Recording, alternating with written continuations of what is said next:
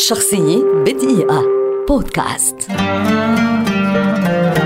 أمل عرفة ممثلة مغنية كاتبة ومقدمة برامج سورية شهيرة ولدت عام 1972 وتعد واحدة من أبرز وجوه التمثيل في سوريا والعالم العربي في وقتنا هذا. ورثت شغف الفن عن والدها الملحن الكبير سهيل عرفة. تخرجت من المعهد العالي للفنون المسرحية في دمشق وهي عضو في نقابة الفنانين السوريين منذ عام 1991 بدأت مسيرتها الفنية كمغنية إذ قدمت عددا من الأغاني المنفردة. كان أولها بعنوان صباح الخير يا وطننا مع المطرب فهد يكن في ثمانينات القرن الماضي. بدأت التمثيل مطلع التسعينات عندما منحها المخرج هيثم حقي فرصة المشاركة في عملين. هما نجم نجمة الصبح وشبكة العنكبوت لكن انطلاقتها الحقيقية كانت في مسلسل نهاية رجل شجاع الذي قدمت فيه أداء لافتا محققة نجاحا كبيرا.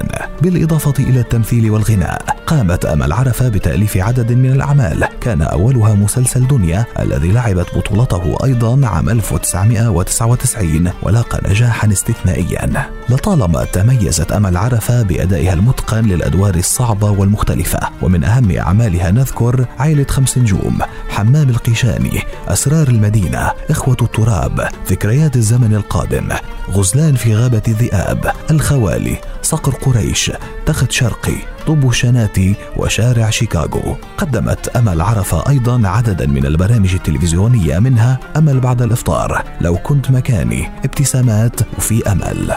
حصدت أمل عرفة خلال مسيرتها حتى اليوم عددا كبيرا من الجوائز والتكريمات في سوريا والعالم العربي ولا تزال تتألق وتبدع في كل مرة تظهر فيها على الشاشة الصغيرة. شخصية بدقيقة. بودكاست.